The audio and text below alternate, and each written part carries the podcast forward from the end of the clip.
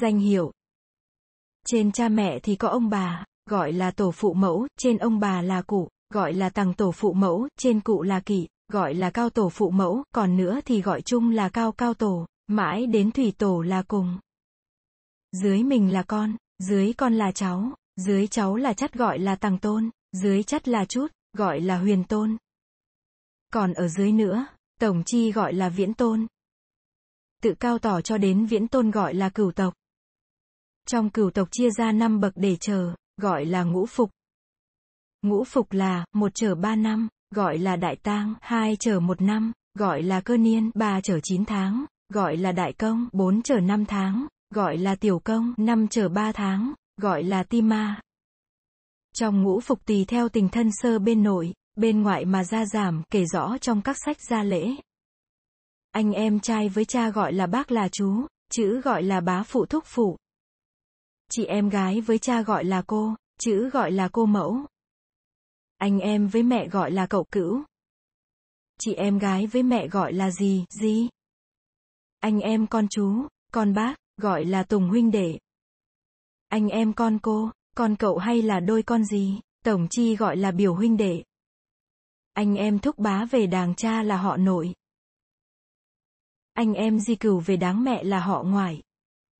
Tiếng gọi ông bà. Ở về Nam Kỳ có tiếng gọi thế cho khi vắng mặt. Như ông gọi ông, bà gọi bà, cậu gọi là cầu, mợ gọi là mờ, thầy gọi là thầy, cô gọi là cổ, anh gọi là anh, chị gọi là chị. Tiếng ấy có lẽ tiện hơn là gọi ông ấy, bà ấy, nhưng là tiếng gọi tình sơ, chớ không phải tiếng gọi quý trọng. Luân thường. Trong cùng một họ nội, không được phép lấy nhau. Nếu lấy nhau là loạn luân, luật có phép cấm, mà tục cũng chê cười. Phép này từ ông Châu công đời nhà Chu, bên tàu đặt ra mà tuân giữ rất nghiêm cẩn. Duy về đời nhà Trần thì trong tôn thất thường có lấy nhau, không biết khi đó nước ta có luật cấm chưa, hay là vì cớ gì, nhưng tiên nho vẫn chê về điều ấy. Họ ngoại thì con cô con cậu hay là đôi con gì cũng không được phép lấy nhau. Có câu nói rằng, cháu cậu mà lấy cháu cô, thóc lúa đầy bồ giống má nhà ta. Một người có thể lấy được hai chị em một nhà hay là hai cô cháu một nhà. Tục này khác với tục Âu Châu đã lấy một người thì không được phép lấy chị em cô cháu người ấy nữa. Nếu lấy nhau là loạn luân, coi như lấy người cùng họ của ta. Tình thân sơ Trong tình thân sơ dưới bậc cha thì là chú, dưới bậc mẹ thì là gì? Có câu rằng, Sảy cha còn chú, sảy mẹ bú gì?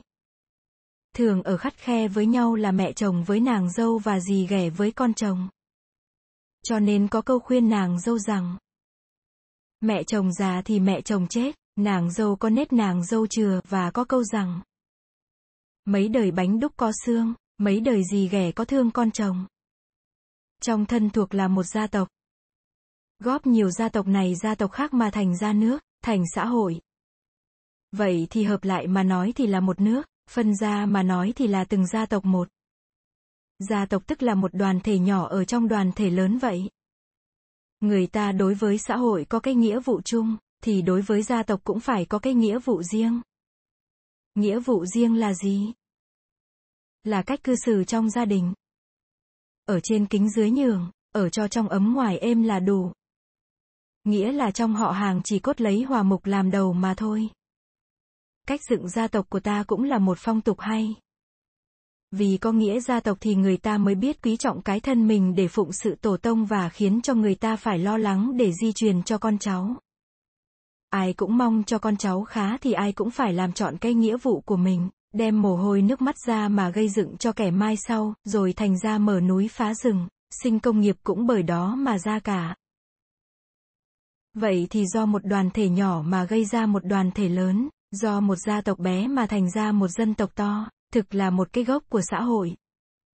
Nhưng có điều là ta thường cho gia đình được quây quần với nhau là quý thì nghĩa khí hẹp.